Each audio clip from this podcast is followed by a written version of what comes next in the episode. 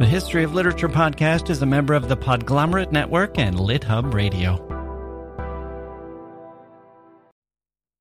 Today's episode of the History of Literature is brought to you by Audible.com. Get a free audiobook download and a 30-day free trial at www.audibletrial.com slash H-O-L. Over 180,000 titles to choose from for your iPhone, Android, Kindle, or MP3 player. That's www.audibletrial.com slash H-O-L.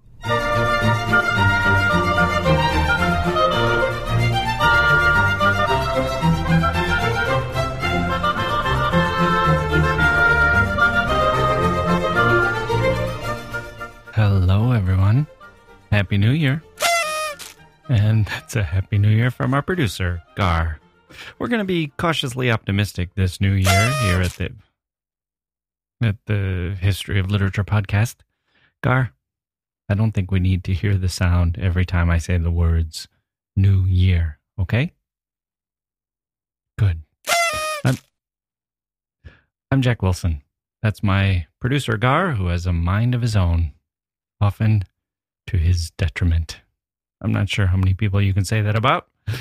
Anyway, let's move on. It's 2017, everyone. I'm excited about this new year, and I hope you are too. We have a lot of great shows lined up, or in the works, or on the horizon. So many good topics to cover, and so many good guests who are eager to help us out, including our first one of the year, which is today's show, Vu Tran, author of the novel Dragonfish and a professor of creative writing. He's back for a repeat performance, and he and I are going to run down his list of great first chapters. We'll look under the hood, so to speak. I like that metaphor. Think of these novels as race cars. Some of them roar into life, some of them purr. Fast cars, full of power, ready to burn rubber, ready to wow us, leave us breathless. And think of Vu as our expert guide, the head of the pit crew, who's inviting us down to track level. He's going to open up the hood and show us what's in there. Help us see how each of these chapters works. Two things to say about this one up front the bad news and the good news. The bad news is we had some audio issues with the recording. We were able to fix most of it, but some of it, there's still a, a legacy of some scratchiness from the microphone. My apologies for that. I think it's still very listenable. Just give it a try. Hopefully, it doesn't uh, affect your listening experience too much. You can think of it, if it helps, you might think of it as a vinyl record. A well worn vinyl record, much loved, with a few little scratches, smudges, clicks, and pops. All part of the ambiance. Give it a little character, those flaws. This is an authentic recording. It's not slick. It's not overproduced. It's not scripted. What's the good news? The good news is we could not have a better show for the new year. Great first chapters. Time for new beginnings, for putting aside the problems of the past and looking ahead and plunging forward. I'm cranking up the optimism, and I hope you are too. Now, let's remind ourselves of where we are. This is the History of Literature podcast, available wherever you get your podcasts, and more information at historyofliterature.com and facebook.com slash history of literature. Some of you have joined us in mid-journey. You may have missed some of the earlier episodes where I talked about the purpose of this show. I have been reading books, immersed in books, for a long time. I don't always have faith in literature, but I don't really know where else to turn either. So I started this show to examine literature, to think through the the pains of life and the joys, the pains and the joys, agonies and ecstasies. I'm thinking my way through literature. I'm reading or rereading my way through literature and I'm seeing what's there. But my focus, in some ways, it isn't really on literature. Not literature isn't some golden calf that I'm planning to worship or inviting you to worship. I don't really care about literature in, in a lot of ways. I know it's an odd admission. I'm interested in the human condition as it's expressed or as it's embodied or as it's reflected in literature. I'm interested in the authors who wrote these works and the readers who have experienced them. Look, I can tell you what this show is and what it isn't. It is not an orderly walk through literature. It's not a, an encyclopedia. It's not a forced march. It's not that kind of journey. Sometimes we'll miss books. Sometimes we'll skip authors. Sometimes we'll consider an author and talk about something else altogether. We don't go from point A to point B. We go to a lot of different points A to G to R to Y and back to B. Sometimes on this journey, we'll take a break and dive into a crystal blue lake and splash around. Or take off our shoes and romp through a sun filled meadow. Sometimes we'll enter a strange city and spend an afternoon wandering the streets.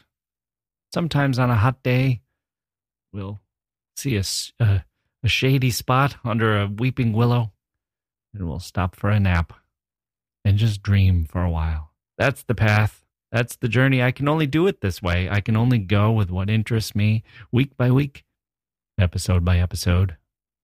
I'll do my best and we'll get there. We will get there. Or we'll get somewhere. We'll we will be getting there. We'll be getting somewhere together. Okay. Enough about the path. This week, our diversion is to the racetrack. Put on your coveralls, come down to the pit with me, and let's let Vu Tran show us some of these beautiful engines. The Great Gatsby, Beloved, The Secret History, Invisible Man, the Virgin Suicides, 100 Years of Solitude, Disgrace, and some others. So fasten your seatbelts because here we go.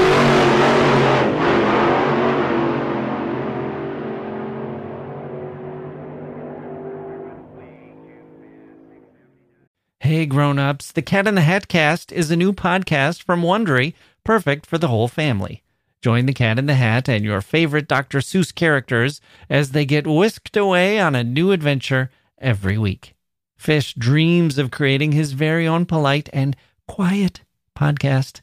That is, until he gets a surprise visit to his Fishbowl podcast studio from the Cat in the Hat himself. And it becomes very clear that the cat has other plans for the podcast, and those plans are the opposite of quiet.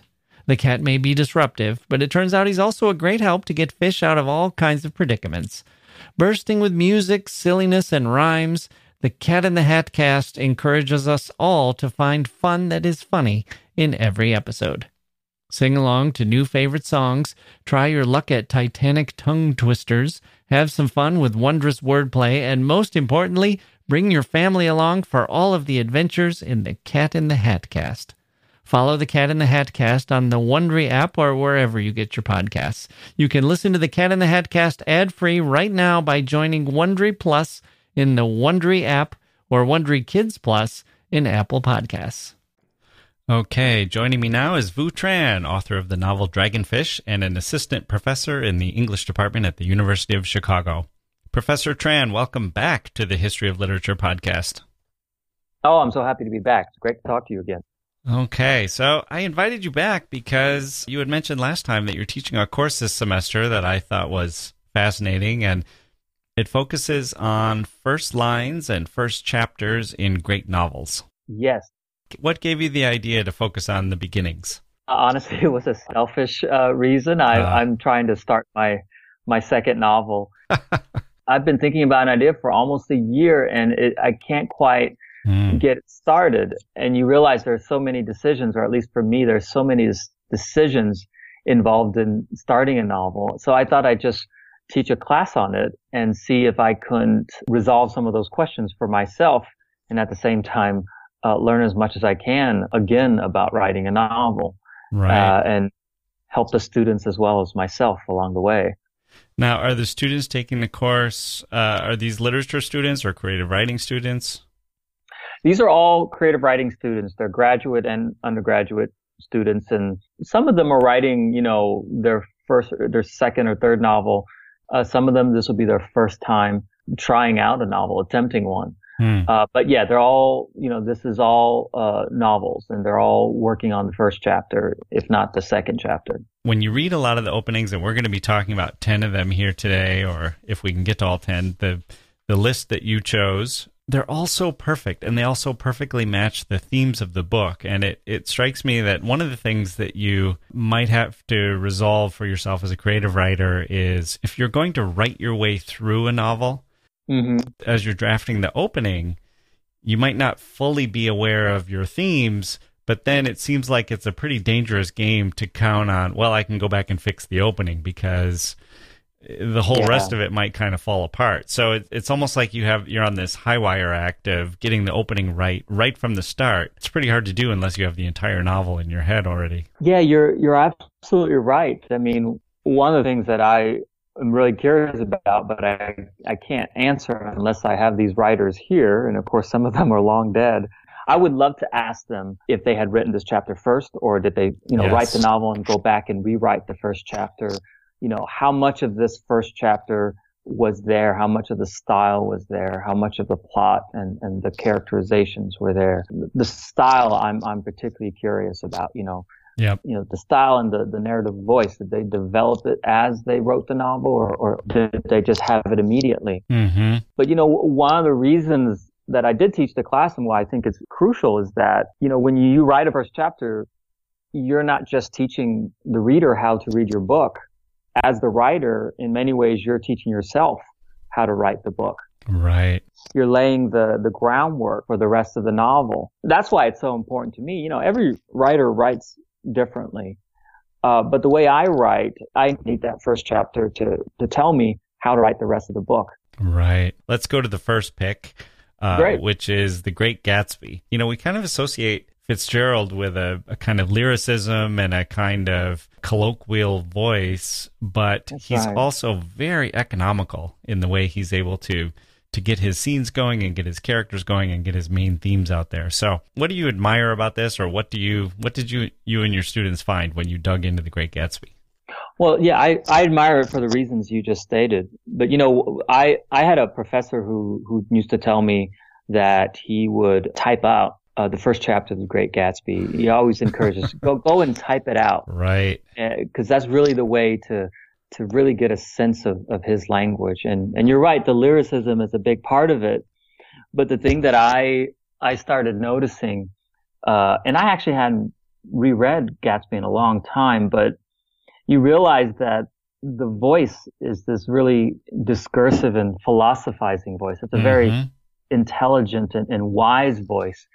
But then you slowly start getting a sense that it, Nick Carraway is not as reliable as you might think and that the intelligence and wisdom in his voice is a way for him to it's like he's taking you gently and and and, and beautifully by the collar and asking you to trust him mm-hmm. please trust me that that everything i'm saying here and that my judgment is correct it's very interesting, you know, because, you know, the, the very first line in my younger and more vulnerable years, my father gave me some advice that I've been turning over in my mind ever since. And the advice is an advice about judgment. You know, it's an uh, admonition against superficiality. Right. But that's exactly what he ends up doing in the first chapter, which is judging all the characters from this part of his life. Right. In a sense, trying to communicate his outrage for the life that they represent and the life that he was seduced by. Mm. It's a judgment against his younger self. So, you know, it's, it's that weird balance between stating outright that I don't want to judge people, you know, reserving judgment is a matter of infinite hope. It's a wonderful line. And then going on and judging people. right. There's a lot of anger there. There's a lot of anger there. It sets us up for what it's going to deliver. Like we're, he, I was struck by how he actually refers to the title of the book that that it's the Great Gatsby, and so we we know that this you know story is going to be about an individual, mm-hmm. but we also learn very early on that it's not just going to be a a conventional biography, but another story here is going to be how Gatsby affects Carraway and how how uh, get uh, Carraway's changing position toward Gatsby is going to be where a lot of the drama of the book is. You know, you're you're absolutely right, and I, I, actually had forgotten that that Nick very self consciously says that this is a book. Mm-hmm. Gatsby, the man who gives his name to this book. It's a weird moment, you yeah. know, and you realize that it's a very self conscious narrative in that sense. Mm-hmm. And, you know, I had a professor at my MFA who said that, you know, it's a wonderful book, but it's flawed. He, she said this to uh, uh, a bunch of high schoolers, actually, and I was present, and I must have made a face. uh, because she looked at it and she had said that, well, it's flawed because, because Nick tells us stuff that he couldn't know that there's no way for him to know, you know, hmm. uh, like Gatsby's backstory. And I had made a face and she, she said, Vu, you disagree? And I said, well, yeah, I do because that's kind of the point. I'd always read Nick Carraway as someone who tried to live vicariously through Gatsby and, and both admires, but, but has this, like he said, unaffected scorn for Gatsby. Mm-hmm. And what that really tells you and what this first chapter tells you is that, you know, the book is really about Nick. You know, if you have a first person narrator, the story is about the first person narrators. Right. The book seems to be all about Gatsby, but it's really about Nick and this admiration for someone who he now, he's still trying to figure out his feelings for this person. Yeah. This person that he both admires and judges.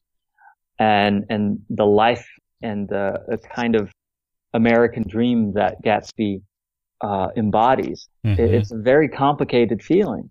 And it's really about Nick's complicated feelings for all that. That's are not really ever resolved, I think, in the novel. It's really the book Fitzgerald was born to write in a way too. He kind of had that himself, whether it was with Hemingway or with Edmund Wilson, or he always had those figures in his life that he admired, but he he couldn't help measuring himself against them, but but he was kind of fascinated by them and all of that churning around in his mind, uh, you know, fused with all this nostalgia and the feeling of youth and getting older, it really feels like all of his themes, all of Fitzgerald's themes in his life and his art are just they all come come to the fore in this opening chapter and in this novel. Yeah, I mean, I think it might be what I mean when I call a, a novel perfect. You know, mm-hmm. um, this feels to me like a perfect novel, but it's not a perfect novel. You know, in terms of of how I react to it. It seems like a perfect novel because like exactly like you said, it's the novel. If you know enough about Gatsby and his life, this was the perfect novel for him. Mm-hmm. He really did lay out all of the concerns that he had throughout his life and, and dramatized it perfectly in this book. Mm. And if you can think, you know, there's always this kind of, kind of weird almost silly conversation about great American novels and what that means. But I do think this novel captures the American spirit in, in, a way that I think few novels have, or no other novel that I can think of, because it is such a a complicated idea, the American spirit. You know, mm-hmm. this need to rewrite the past, to revitalize the past, to control your reality, so that in a sense, you, you, you know, your definition of yourself can, can survive. Mm-hmm.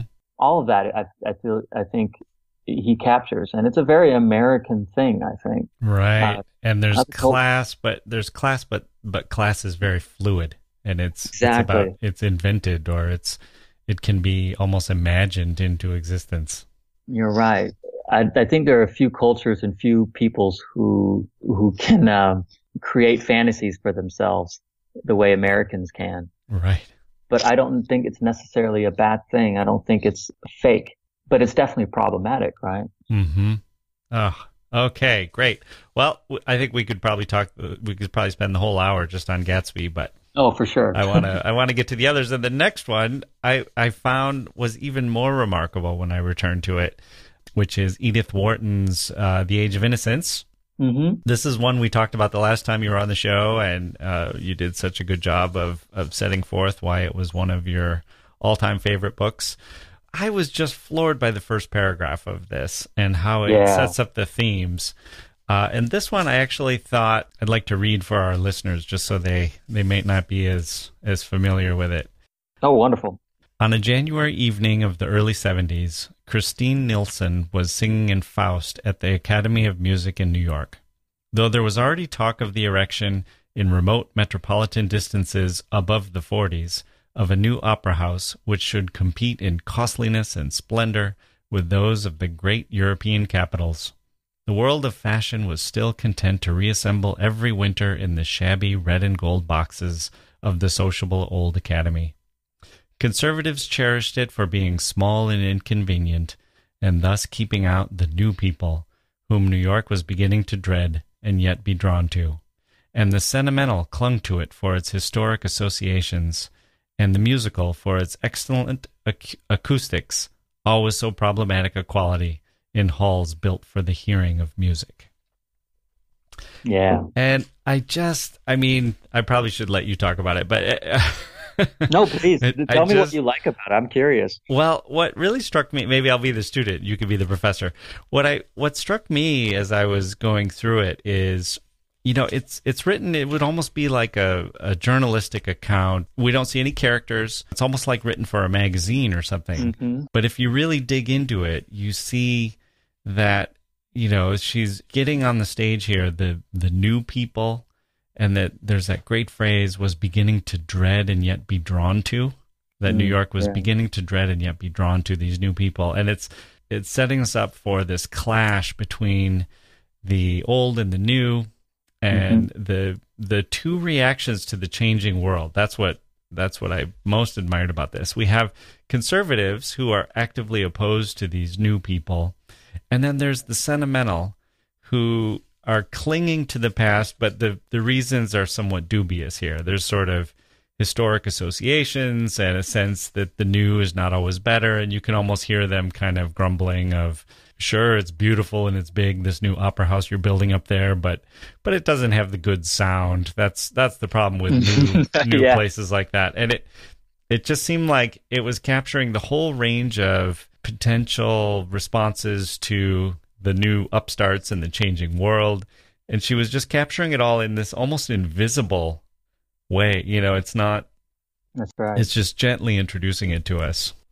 Well, you know what's so interesting when I, I, I read a writer of, of this level is you realize that that every single thing in a narrative is important. Mm-hmm is meaningful. You know, the the fact that it, you know, the the opening scene takes place at an opera house is so interesting and and crucial to what everything you just said to the novel's themes on the struggle between the new world and the old world, mm-hmm.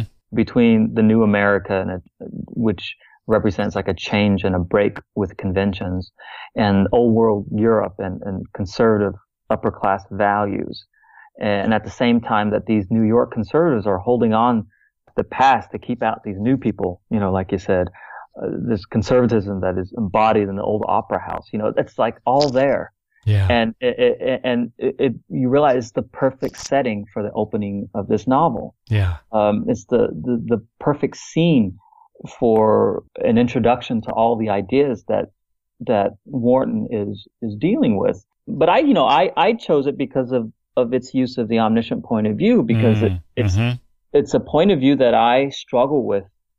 I've never found a satisfying way to teach it. Yep. Because I'm not sure I, I understand. It, I think it's the hardest point of view to use, which is really strange because that it was the kind of default point of view, you know, in novels pre 1920. Mm-hmm. And and yet nowadays, very few writers use it, and and a lot of my students a lot of my students don't are, don't think about point of view as much as they they should. I don't think most writers. I think they underestimate how important it is. Mm-hmm. But especially omniscient point of view, I think people tend to think that it's just it allows you this free license to go from one character's perspective to the other. Mm. But here you see that. I mean, what I really love is how purposefully Wharton is using the omniscient point of view. It allows her to give this broad view of the culture she's examining. Yes. It, it introduces us to the, you know, this New York culture.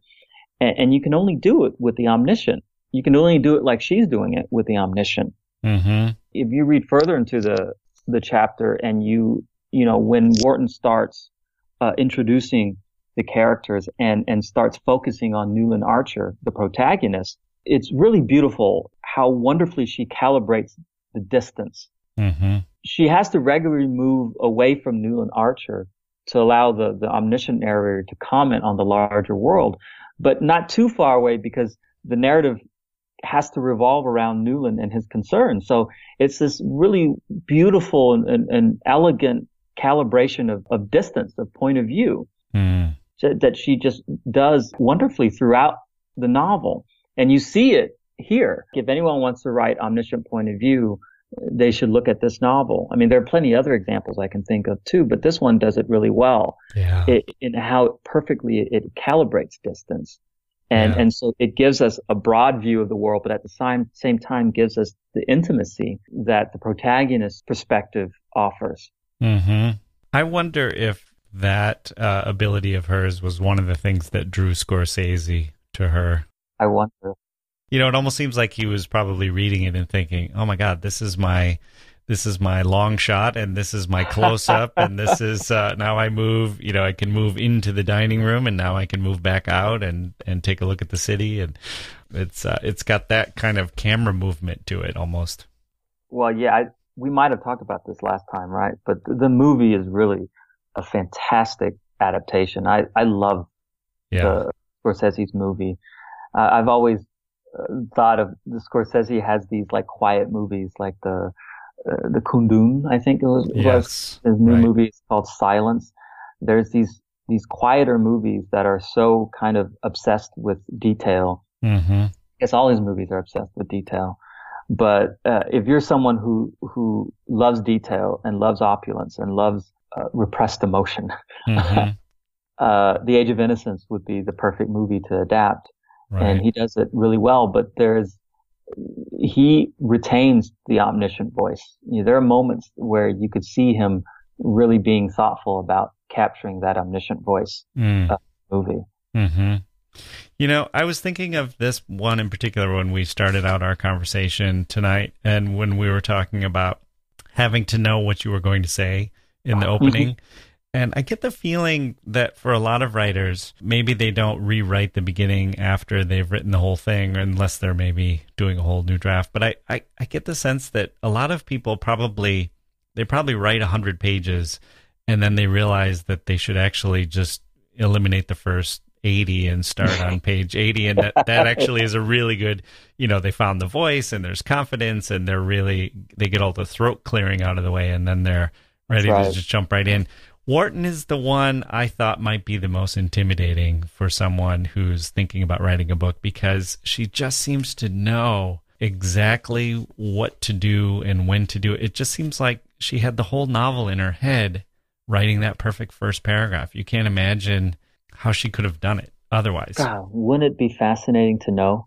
Yeah. I mean, the, the the process of her writing this novel, uh, yeah. what she what she might have uh, cut right after after finishing a first draft or if this was always the first paragraph. The only thing I remember hearing about her writing process was that she would lie in bed and she would write a page and she would drop it on the floor and her servant would would come in right. and, and, pick up the pages and put them in order afterwards and type them up and it just seems like you know i think she maybe just had this mind that could zero in on what she wanted to say and just uh, all she had to do was was get it onto paper. And um, but yeah it would be interesting to see some drafts. I would love to see her crossouts and which passages she removed and and whether she wrote new scenes in and and that kind of thing. Well it is interesting. I do think she had already cultivated this voice mm-hmm. you know before writing this book. Not that the novel her novels are all that you know all so similar but i think this voice was already in her. Right you know, I wouldn't be surprised if this was a first chapter that that wrote itself in a sense, mm-hmm. uh, because the voice was already there. Yeah, she had the voice, and then she figured out what she wanted the book to be about, and then exactly just yeah. matching matching the two up. Fantastic. Okay, let's take a look at number three, uh, which is another one. You really, uh, really i mean there's a, there's a couple on your list that uh, even even the ones that maybe wouldn't be considered classic great novels are still very famous and very popular and you really uh, Uh, yeah, you, you I, I decided pick... to intimidate the hell out of my students. you didn't pick any clunkers. Invisible Man by Ralph Ellison. Yeah. And I wanted to read the first paragraph of this of this, but I'm worried we're going to run out of time a little bit. Maybe uh maybe what do you think? Well, I mean, uh, it's uh, it's up to you. I mean, um yeah, let's read it. Okay. We'll read uh Yeah, yeah, we we almost have to read this this first paragraph anyway. Of the of the prologue is what I'm thinking of. Yeah. Okay. Uh, I am an invisible man no, I am not a spook like those who haunted Edgar Allan Poe, nor am I one of your Hollywood movie ectoplasms. I am a man of substance, of flesh and bone, fiber and liquids, and I might even be said to possess a mind. I am invisible, understand, simply because people refuse to see me. Like the bodiless heads you see sometimes in circus sideshows, it is as though I have been surrounded by mirrors of hard, distorting glass. When they approach me, they see only my surroundings, themselves, or figments of their imagination. Indeed, everything and anything except me. I That's love great, it. Isn't it? It just it it pulls you right in.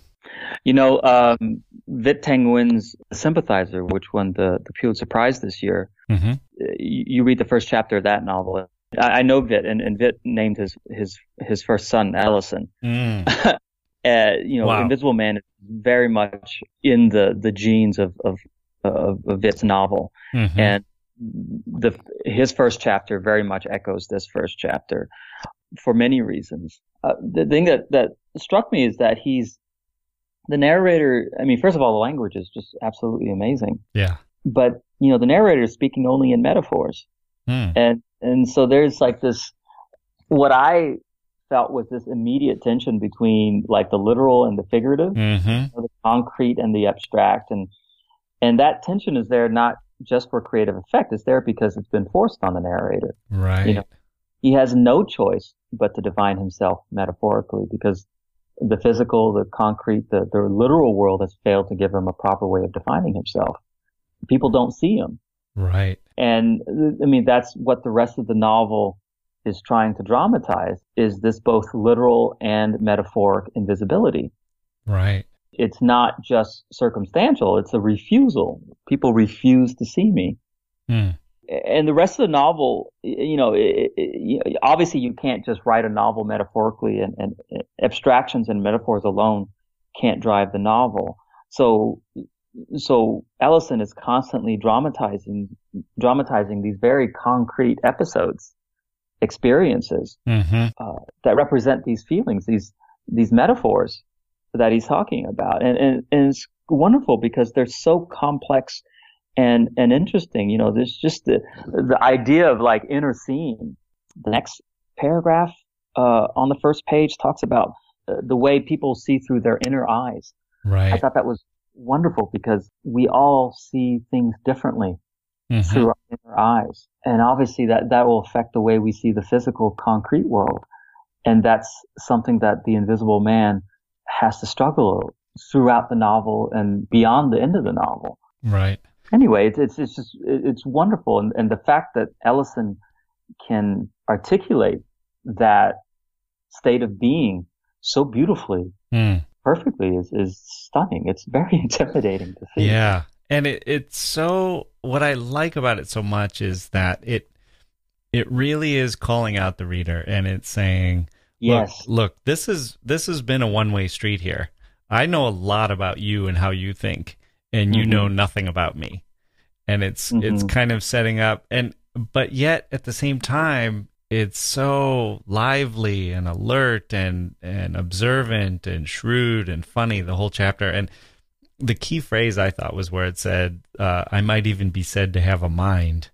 yeah. And you know, you read three or four sentences, and you're like, "Well, yeah, I think you've already proven that." You know that mm-hmm. that you're you've got these abilities and this just this personality, and it it almost is basically throwing down the gauntlet and saying, "Look, I'm going to spend the next few hundred pages." showing you what you've been missing by completely overlooking people like me. That's right. That's right. And Yeah, such a great and, book. And we're all implicated. You know, you know, it's it's not just you know the white reader. It's it's it's uh, it's everyone. Right. Uh, uh, even himself to a degree. Mm-hmm. The way he's seen himself has been informed by by white supremacy. Right. By the dominant class. And and he understands that. There is no other novel that I that I can think of where I you get to a certain age you realize how many novels you've forgotten yeah. You've read a, a lot of novels, but you, you, you remember whether you like them or not and, and how they made you feel, but you can't quite remember details and plots. And yet I remember Invisible Man so vividly. I, I, I remember the episodes so mm-hmm. vividly. Mm. Um, and that's just a testament to, to Ellison's writing. Oh, it is so good. Okay. Let's uh let's move to number four. Now I'm going to make a prediction. I've followed the order I followed the I followed the order of your syllabus. Yeah. And I am going to guess that when you got to number four, which is The Secret History by Donna Tartt, you had at least a few students who thought, okay, bingo. This is one this is one I can I can write in this style. It's gonna let me launch my yeah. thriller that I want to write or my murder mystery or whatever it is. So uh, what uh, compelled you to put this on the syllabus, and and how did it resonate with the? What was the reaction when the students got to this this point in the course? Well, you you you you hit that right on the head. Uh, hit the nail on the head there. I mean, the students really did love this one, it, and it does feel more doable in, the, in in a sense, whether they they actually thought that or not. Mm-hmm. One of the re- I mean, it's a great novel. It's a yeah. fantastic. It's still, I think, her best novel. Yeah the, but the reason I wanted to teach is is because it's a prologue. Invisible Man's a prologue too, but this is a more kind of conventional prologue. Mm-hmm. And the thing I always notice is that you know I've been teaching for so long. Uh, no matter if the student is 19 years old or, or, or 50 years old, they always have a prologue. Mm. About 75% of the, the novels that I read have a prologue, and I feel like people want to feel like they're writing a novel. They want to feel legitimate, and somehow a prologue makes it feel like a legitimate novel. Right. But they never ask themselves why a prologue. I don't think enough people. I think you know, 75% of the of the novels I read have a prologue, and I would say 90% of those prologues are not necessary. Right. You know. Yeah. And of course, that really makes you ask, well, what is the function of a prologue? Especially, what is a good prologue? What does it do? I think it does a lot of things. We we talked about how I, I feel there are certain prologues that comment grandly on the whole of the novel. Yes. In a yep. way that no other chapter can. Mm-hmm. It can, obviously, it can hook the reader like this one does. Secret History totally hooks the reader. It, it introduces a murder. I mean, the, the first sentence is the snow in the mountains was melting and Bunny had been dead for several weeks before we came to understand the gravity of our situation. Yeah. it's just right. fantastic. uh, not to mention the fact that the, the person dead is named Bunny. And who the fuck is named Bunny? Yeah. Bunny, right? Yeah. But, and the whole, the first paragraph is kind of this manhunt for the killer. And then the second right. paragraph, we really get this shocker where it says, you know, it is difficult to believe that Henry's modest plan could have worked so well despite these yeah. unforeseen events. We hadn't intended to hide the body where it couldn't be found. And Yeah. then you just think, wait, here's a person who was in on the killing. They're showing like zero remorse. And who's this Mhm. Henry who had this plan? And how did, you know, you really, it's enough suspense put into place that it could carry you for the next few hundred pages just trying to figure out how you got to that point. That's right. That's right. And and yeah, it, it introduces all of these really intriguing questions, and it intimates that this is not only that the narrator is involved, and he says it's partially involved, which is so interesting. The word partially responsible. It, it, that, that creates its own list of questions, right? Mm-hmm. But like, you know, a first chapter could ask all those questions. But why does it need to be a prologue? And, and that made me think that I think certain prologues, certain really effective prologues cast this shadow, usually in the form of questions or a mystery. And it's a shadow that the rest of the novel operates under. That, that without that prologue, you know, it, it completely decontextualizes the rest of the novel in a weird way. Uh, you know, I just recently interviewed Zadie Smith about her her most recent novel, uh, Swing Time, and Mm. that novel does the same thing with its prologue. It introduces a plot point that you can't forget. And the rest of the novel, you're, you're constantly, you might forget, but you'll remind yourself, oh, the prologue told me that this is going to happen. Mm. Mm-hmm. And, and, it's a, it's a really compelling way to, to create this tension and this, um, this shadow that the novel lives under. Right. And I think that's a really, really interesting thing that a prologue can do. I think basically, if you, uh, the question of whether you should have a prologue or not, if, if you remove the prologue and your novel is, is much worse, then that's a good prologue, you know? Right. Right. Uh, it completely changes the way we read it. That's a good prologue. And if it doesn't do, make that much of a difference, then you don't need it. Yeah. And, I, I think a, a lot of, a lot of people's prologues from beginning writers, especially, are probably if you're thinking of the experience of what you're about to put a reader through, and it's almost like throwing a reader into a swimming pool. A prologue is kind of like, well, maybe we'll just ease them in a little bit. Maybe we'll That's talk right. about why the book was written, or we'll talk about some of the the themes without actually getting into the real, the fiction, and and making them immerse themselves in this world. That's right. And you know, and the, the thing is, is that I think most people would think, well, what makes this prologue so great is that it introduces a murder, and and and you know, right. it's so intriguing, and it's right. this wonderful plot, and it, it sucks you in, and it definitely does that. But really, the reason that the prologue is so effective is the last line of the prologue, which is, um, what is it that this is the only I suppose at one time in my life I might have had a, any number of stories, mm. but now there is no other this is the only story I will ever be able to tell. Mm-hmm. And you realize that what the prologue is doing is telling you that, that this is about the narrator and that this is something that changed their life, uh, irrevocably. Right. This isn't just a, a, a, body on a, a body on page one, like you might get in a, a pulp detective exactly. novel or something. It's, it's, yeah. it's really going to be about the narrator. Let's jump yeah. ahead because mm-hmm I wanted sure. to the the one that this uh, brings to mind is what we actually have here is number nine, but mm-hmm. it's uh, 100 Years of Solitude by Gabriel oh, Garcia yeah. Marquez, and I'm struck by how he basically gets his prologue in I guess it's six words in the first sentence, and um, I mean he's just the master of of first lines, but it, it's uh, many years later as he faced the firing squad Colonel Aureliano Buendia was to remember that distant afternoon when his father took him to discover ice.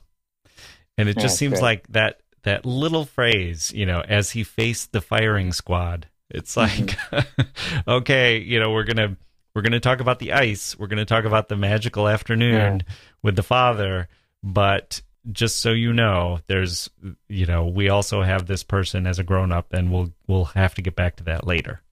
Yes. Yeah, and yeah, that that first phrase is like the prologue of the novel, right? Exactly. It, it, yeah. The rest of the novel really kind of lives under that, the shadow of that, you know, the firing squad, that moment. But you know what I love about it is is that last part is you know on the day to discover ice. I mean, it's just so unexpected. Yeah, exactly. Of all the things you think to discover ice, I mean, who discovers ice? What world are we in? Right. That someone would have to uh, that ice would have to be revealed to someone. You know, yes. it's just such an interesting thing to say. Right.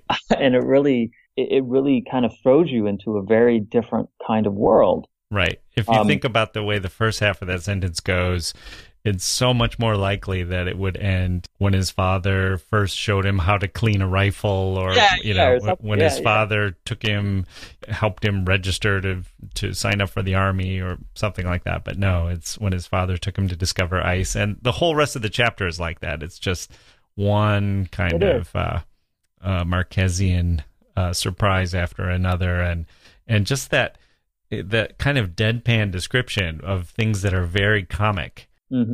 I'm always struck by how kind of sober and, and serious they are. There's the great part at the ending uh, of this chapter where the, the colonel's father places his hand on the ice and it says, as if giving testimony on the Holy Scripture.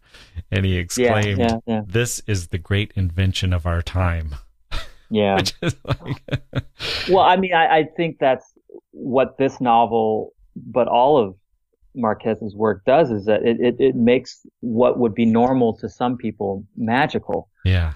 People always attach Marquez to magic realism, I think that term is really kind of weird because to Marquez and the people and the characters of this world, this is not, it's not magic. You know, it's reality. Mm-hmm. Marquez also knows his reader and he, he understands that, that, you know, when he says something like to discover ice, there is a magical quality to that, to that phrase, to that, sound. And, and the rest of this first chapter is, it's so interesting because it, it, it, feels sometimes like it's surreal, but really it's, it's kind of firmly grounded in reality. Do you find that your students, are they, are they freed up? Do they feel like, does Marquez give them license to let their imagination roam more? Or are they, uh, is it something that they maybe enjoy reading, but, but don't find themselves writing in that style? Boy, that's a good question. I, I, I don't know. I mean, my sense is that Marquez has such a distinct style that no one really would want to to replicate it. I know mm-hmm. Latin American writers are very wary of, of the specter of Marquez and, mm-hmm. and seeming too much like Marquez. Right.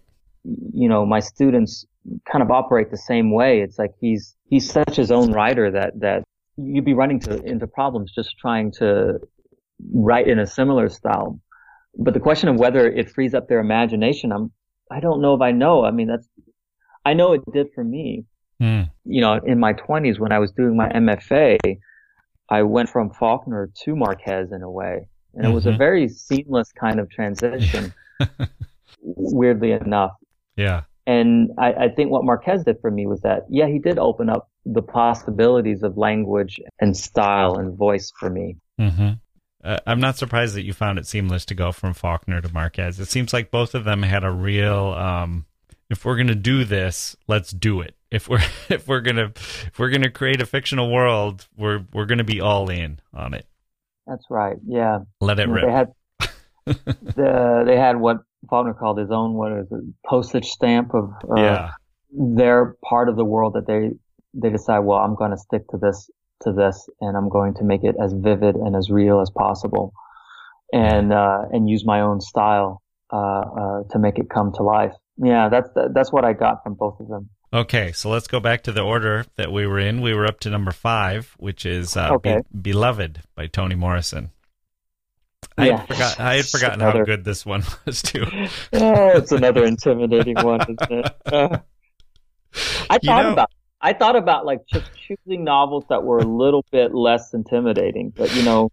Right. Well, you know, was it was it Flannery O'Connor who said that you know the purpose of writing programs should be to discourage more people from writing? I'm wondering, did you have this in mind that you were going to basically show your students how uh, how real writing is done, and and maybe have a few of them think they were never going to measure up and give up? uh, wasn't my goal, but might have been. Uh, I, I, should ask my students how uh, what the effect was on them. Um, okay, so this one starts out 124 was spiteful, full of a baby's venom. Yeah, and the first paragraph really sets us up for the for the rest of the book here. You know what I chose to discuss was was Morrison's style. Mm, you know, mm-hmm. what elements of her style are introduced to us in the first chapter. And it's a very purposefully dense and confusing style. Mm-hmm. Eh, because, you know, she is introducing all of these plot lines and themes and, and details that make no sense whatsoever. She mentions baby's venom. She mentions, you know, two right. tiny hands printed in the cake. Uh, then she starts talking about all of these details that she keeps repeating over and over. Mm-hmm. You know? And there's a character. There's a character named Baby. So there's sort yeah. of like, well, wait, who's what here, and what's what's this yeah. referring to? And it is disorienting. It's very disorienting, and and what you realize after reading the novel and then going back and reading the first chapter is that all of the the major events that will unfurl over the course of the novel, the seeds of those major events uh, are planted in the first chapter. Mm. It's mentioned over and over. But the rest of the novel, like this first chapter, presents them in a very nonlinear way mm-hmm. and in a very disor- disorienting way. You know, Morrison does that because she is is focusing on the importance of, of memory and history mm-hmm. in the mm-hmm. novel. Oh, right. Which is that Sethe, you know, the the protagonist. I mean, she basically embodies the legacy of slavery. And it's manifested in this ghost of her, her daughter, the daughter, spoiler alert, whose throat she slashes so that, mm. you know, so that when the slave master comes and tries to capture them, this is her way of protecting her daughter. She thinks it's better to kill her daughter mm. than to let her daughter, you know, experience what she experienced as a slave. And so the novel, and it's again, the, the, the first chapter is a, is a kind of microcosm of it, is her trying to bury all of these memories, bury that history because she has no way of, of knowing how to, to live with it. Right. You see very, very immediately that, that, that repression is incredibly problematic to her and to her daughter, Denver, mm-hmm. the grown daughter. And it's, you know, you realize that it's, it's impossible to construct a stable identity if you are repressing the past, if you're, if you're repressing memory and history. It's almost like the author is saying, if I gave you a conventional, if I gave you an Edith Wharton paragraph here, you it would not be doing justice to the uh, confusion and the fragmentary nature of the psyches of the people who are trying to wrestle with these issues yeah. and and these emotions. Yeah, no no other style could capture that mm. except uh, this style. So yeah, it's it's uh, if you're confused, you're supposed to be confused, and I know that's that yeah. that's a kind of thing that people say a lot, you know, with with difficult books. Right, uh, right. It's especially true of this novel. There's no other way to capture Sethe's state of mind. But and there's something, you know, even though it's it's fragmentary, it doesn't feel fragmentary for its own sake. It's kind of like we know there's something menacing here the same time and it reminded me a little bit of, you know, we're being brought inside essentially a haunted house and mm-hmm. it's that moment when you walk in and your eyes haven't adjusted yet and you're just kind of looking at you're, you're not sure what it is you're actually looking at, and it's kind of like a a haze or a fog until you're able to see a little more clearly. Yeah, I mean, this is what I think Morrison borrows from Faulkner. I mm. mean, her style is very much indebted to Faulkner, and it's a, a style that that that gains resonance through uh, accumulation, mm-hmm. through repetition. You know, she she's constantly repeating these these words and these details and, and these uh, plot lines and and it's the accumulation of all that ends up helping you make sense of everything. Mm. Uh, again, that's uh, in many ways how memory works, at least for for Sethe, uh, the the protagonist. You know, my first time reading her, I was amazed at how confusing it was and how reading the novel, the accumulation of information, it ended up making sense. Ah, uh, okay. So I'm a little bit uh, conscious of time here. So here's what I'm going to do. Okay. And I also have some some concluding questions, and I have a surprise bonus question. Okay. Uh, which I want to get to. So we've got four others that we haven't discussed yet, and I am going to let you pick one of them. Uh, oh that, man, that's, uh, that's tough. so here that's are the four, tough. so our readers know. It's Disgrace, the Wind Up Bird Chronicle by our old friend uh, Haruki Murakami, The Virgin Suicides by Jeffrey Eugenides, and The Brief Wondrous Life of Oscar Wao by Junot Diaz. You know, uh, God, I, I will, I'll just go with Disgrace only because okay. it's so different. Yeah. From all the books that we talked about. Yep. I mean, I guess they're all distinct, but you know, we see I've some learned... of the same themes. Let's talk about that for a minute because, like the Virgin Suicides, yeah. I saw some real parallels with the Secret History, the way it sets up That's kind right. of the the community and the way that they're responding to the this essentially this horror show. The Brief Wondrous Life of Oscar Wao, I think you could say, is kind of like this prologue. That's right. Like we've seen. And Haruki Murakami, I thought, reminded me a bit of you know, it's almost like those those books with a, a private eye. Yeah. Oh, you yeah. know, where um oh, yeah. where Sam Spade or or Philip Marlowe and you know where they would say I was in my office drinking whiskey when the dame walked in.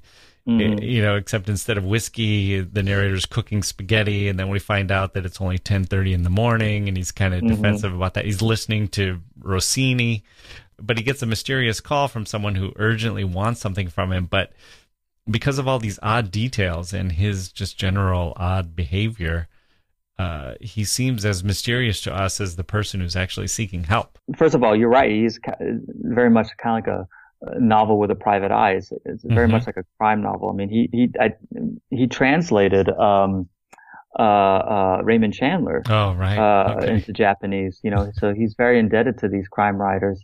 But what I realized in reading that first chapter is that it's not the weirdness. It's all about how he pulls you in. Yeah. And in a sense, traps you in the world of the book. Yep. And you think that it's the weirdness that, that is what is so intriguing. But that's not only it. I think what it really is, is that it's the ambiguity of the weirdness. Mm. You're not quite sure if it's weird or not. Yeah. Yeah. You know? The way he presents uh, it, it's kind of like he's like, well, yeah. well, that's my business. Why would you ask about, you know, like I'm not the weird one. You're the weird one yeah, yeah. It's the, the, you know this girl girl calls, and it's just it's both a comical and weirdly sinister conversation. And he gets off the phone and he doesn't react in a way that you would think one would react. So you're wondering, was that really a weird thing? You yeah. know, and that that ambiguity, right. the fact that you can't answer that question just yet, that's actually what traps you in in uh, the world of Murakami. Yeah, not yeah. the weirdness exactly. Right. Know? Right. If if he was just a, a, a freak show circus freak or something, it wouldn't be nearly as interesting. But the fact that he's he is kind of the one you're drawn to. You want to know more about him, and you you are kind of on his side. Mm-hmm. Um, it it is very compelling. Yeah, he does that in every fucking novel. It's, it's amazing. okay, so let's do disgrace. He's just so smart and so subtle I feel like it's easy to overlook how how good he is and how much he's giving us in in his kind of it's it's sort of an unadorned style or or yeah. terse style, I guess, in a way. It's it's kind of an unassuming style. Maybe that's the way to describe it, but it it's really powerful. One of the reasons, uh, Disgrace, I've, I've learned a lot by reading and rereading Disgrace. Uh, mm-hmm. Learned a lot as a writer. I find my students, the thing that they have the biggest problem with, as I've told you, is point of view. Mm-hmm. And one thing that they, almost all of them do when they do third person limited is that they constantly use the characters' names. Mm. And that's not just uh, an awkward thing to, it's not, not only, not only reads awkwardly, but it, it screws up the point of view. Right. And what, what Coetzee does in all of his novels, I think he um, not all of his novels, but a lot of his novels use this third person limited. He never uses the protagonist's name. Uh, in this first chapter, you, I don't think you once get David Lurie, mm. you know, the protagonist's name. So it's he, he, he, he, he constantly. Mm-hmm. And the, the, the interesting effect of that is that it not only gets you closer into David Lurie's point of view, it also distances you. This is really weird effect. Be- and it's purposeful because David Lurie is this very cold, distant, measured, and controlled person who lives this incredibly, you know, measured and controlled life. Right. How do you enter into the point of view of someone that cold? You know, it's a very interesting thing. And, and Coetzee's prose style allows for that, I thought. And, and that's why it's an interesting style to, to kind of study. And in this first chapter, what I loved about it is that it, it introduces what you think the rest of the novel is going to be about, which is his, he frequents this, this prostitute and, and slowly has feelings for her. And then the, you know, he finds out, he uh, accidentally finds out about her actual life and she stops being, she basically cancels their, uh, uh, their work together. What's really, in, you, first of all, you think that the rest of the novel is going to be about this, but it's not this plot is is exclusively only in the first chapter. Mm. But at the end of it, he tracks her down and finds her and then calls her. And what you realize at the end of the chapter is that this very controlled and, and, and unemotional and careful man who thinks that his life is pretty good or is okay enough is actually, his life is actually very fractured mm-hmm. and very sad. And the, the fact that he would make himself look for this woman, this prostitute, tells you that he lives a deprived life. And the question that I loved that first chapter asks is what will happen in this novel that will further intrude upon his very, very modulated life? what's going to create further fractures in this very controlled life. Right. He wants something more than what he has. And, and Coetzee just very, very subtly tells you this in this first chapter. Yeah. Even and, the first and, sentence. I mean, it starts out for a man of his age, 52, divorced, he has, to his mind, solved the problem of sex rather well and it, it, tells us it is. And it, the the part you know it's it's so great that it's got that to his mind you know like he's he's confident. He seems to be he takes a kind of pride in how he's solved it. Well first of all he saw sex as a problem a problem yeah. that needs to be solved.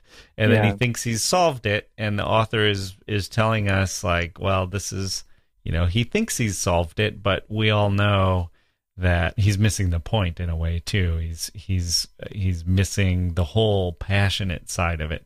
That's right. And I mean, who, but we see that his yeah, we see that his temperament is almost like, well, I'm not going to change, you know, I, am not going to change at 52. Um, so I'll just solve this mm-hmm. problem and then I I can move on and I can live without having this problem. That's right. And and it, it's clear that he can't live that way. That it's not sustainable. Uh, he just doesn't know it. But in a sense, he does. But it, it, it all goes, it all comes down to that voice. You know, uh, only a particular kind of person would talk about sex in that way. Right. It seems like such a kind of cold and unremarkable first sentence, but it tells you so much about the, the character. And the wonderful thing about the rest of the novel is that it's so powerful, mm. uh, despite this very cold and distant style, this distant voice uh, because the things that happen to him, the things that he ends up experiencing in the novel, would wake up anyone. Mm-hmm. Uh, yeah, it's it's yeah, there's a reason. I I'm sure you know that you know uh, in England they had all these this this survey. They surveyed a lot of writers and critics and what was the best novel the last 25 years. And, yeah. you know, in America it was Beloved. Uh, in in Britain it was uh, it was Disgrace. Mm. Wow and I think the novel uh, deserves that because it's it's you know it's a it's a deeply deeply intelligent novel. Yeah. Um, and there are scenes in the novel. I don't want to spoil for anyone, but there are scenes in the novel that are just so quietly devastating.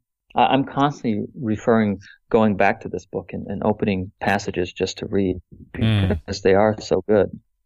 I think I'm going to have to put this on the list. I'll have to do a an episode just on this novel. so good. It's worth it. Are you ready for the surprise bonus question? I, I hope so. I hope I'm ready. okay. T.S. Eliot said, quote, good authors borrow, great writers steal, end quote.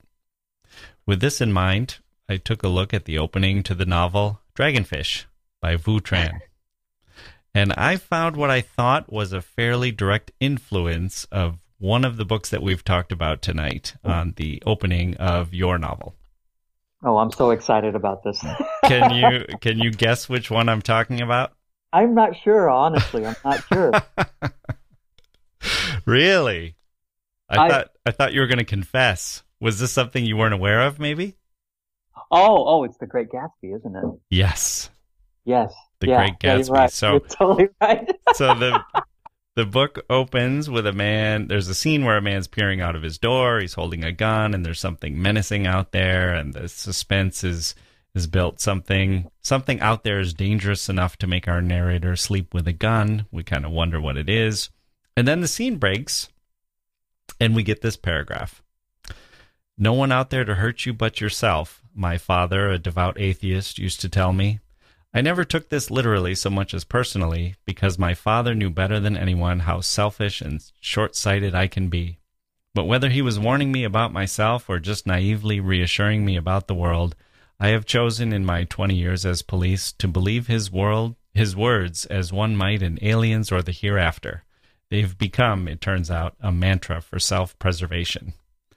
And I thought, boy, does that remind me of the first, the first few lines of the Great Gatsby. You're the first person to point that out, and you're absolutely right. I was, it was that was absolutely on my mind. Oh, it I was. was. Yeah, yeah. When I was writing it, it's like, uh, uh, yeah, it's so funny. I for for a moment I forgot, but yeah, it's absolutely right. Yeah. So you were you got the narrator's personality and the narrator's uh, shortcomings out there through the fatherly mm-hmm. advice. So you you must have been thinking, how can I make this about uh, what my narrator might know and not know, and and how my narrator might experience what is what is going to come. Is that yeah. was that kind of the thinking behind it? Yeah, it, it was.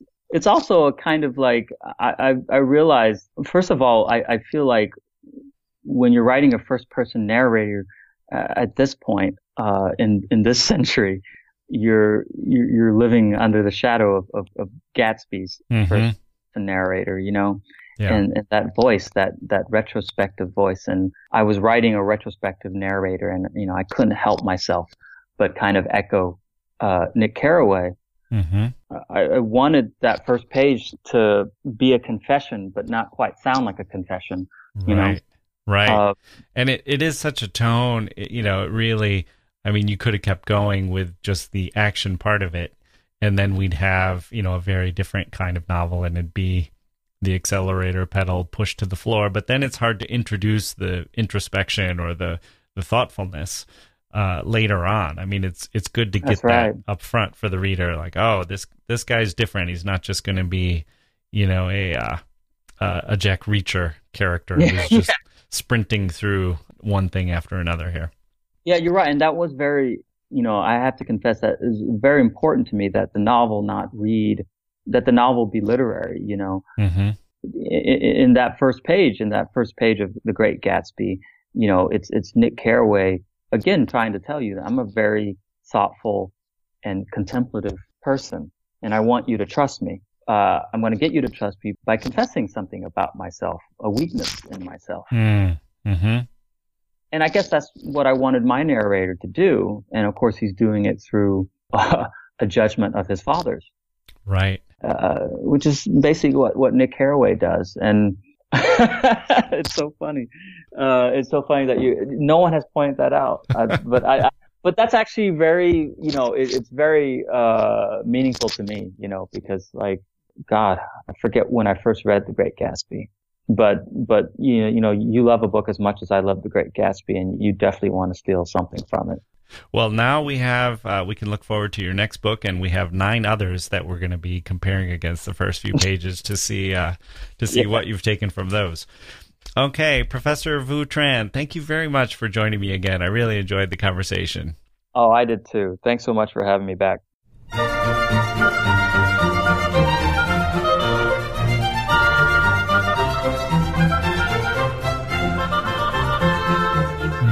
Okay, that's going to do it for this episode of the History of Literature.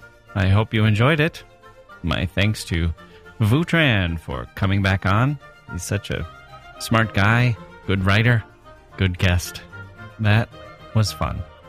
It's inspiring to speak with someone who loves literature as much as he does, and it was enjoyable to prepare for this one, too. I have a pile of books on my desk, 10 books that are so inviting. Open them up, read the first chapter, and marvel at the world within. Let yourself go. Check out our show sponsor at audibletrial.com slash HOL. They'll give you a free audiobook and throw a little jingle my way if you do. Is that crass? Is that a crass appeal for financial assistance?